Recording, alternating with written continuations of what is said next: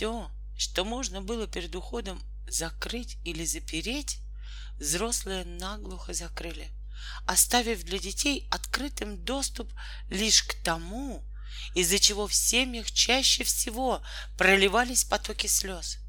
Не было молока в молочной, хлеба в булочной, овощей в зеленой и мяса в мясной лавке. Только в кондитерской сладкоежка и в табачном киоске аромат оставались еще нетронутыми некоторые сорта кондитерских и табачных изделий. Зато все мороженое, все пирожные, а также шоколадные батончики были съедены. И вся фруктовая вода выпита в первый день праздника непослушания.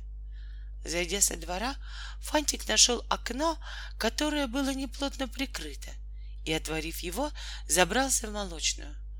Он знал, что никому нет дела до того, что какой-то малыш зачем-то лезет в какое-то окно.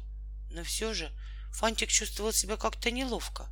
В другое время он бы никогда себе этого не позволил. Но на что не пойдешь ради больного ребенка? На прилавке стояло несколько бутылок с молоком.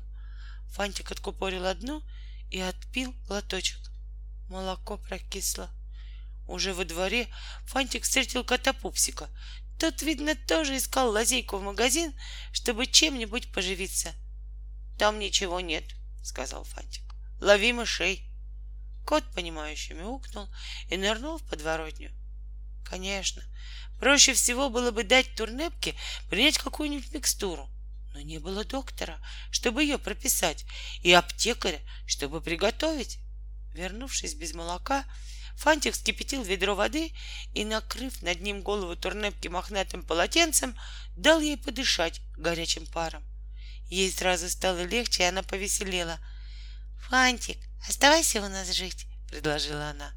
«Мы с Репкой поместимся на одной кроватке, а он тебе уступит свою. Она тебе как раз по росту.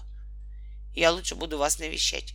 А сейчас я пойду и посмотрю, не нужна ли кому-нибудь еще моя помощь», — ответил Фантик и в дверях помахал Турнепке ручкой.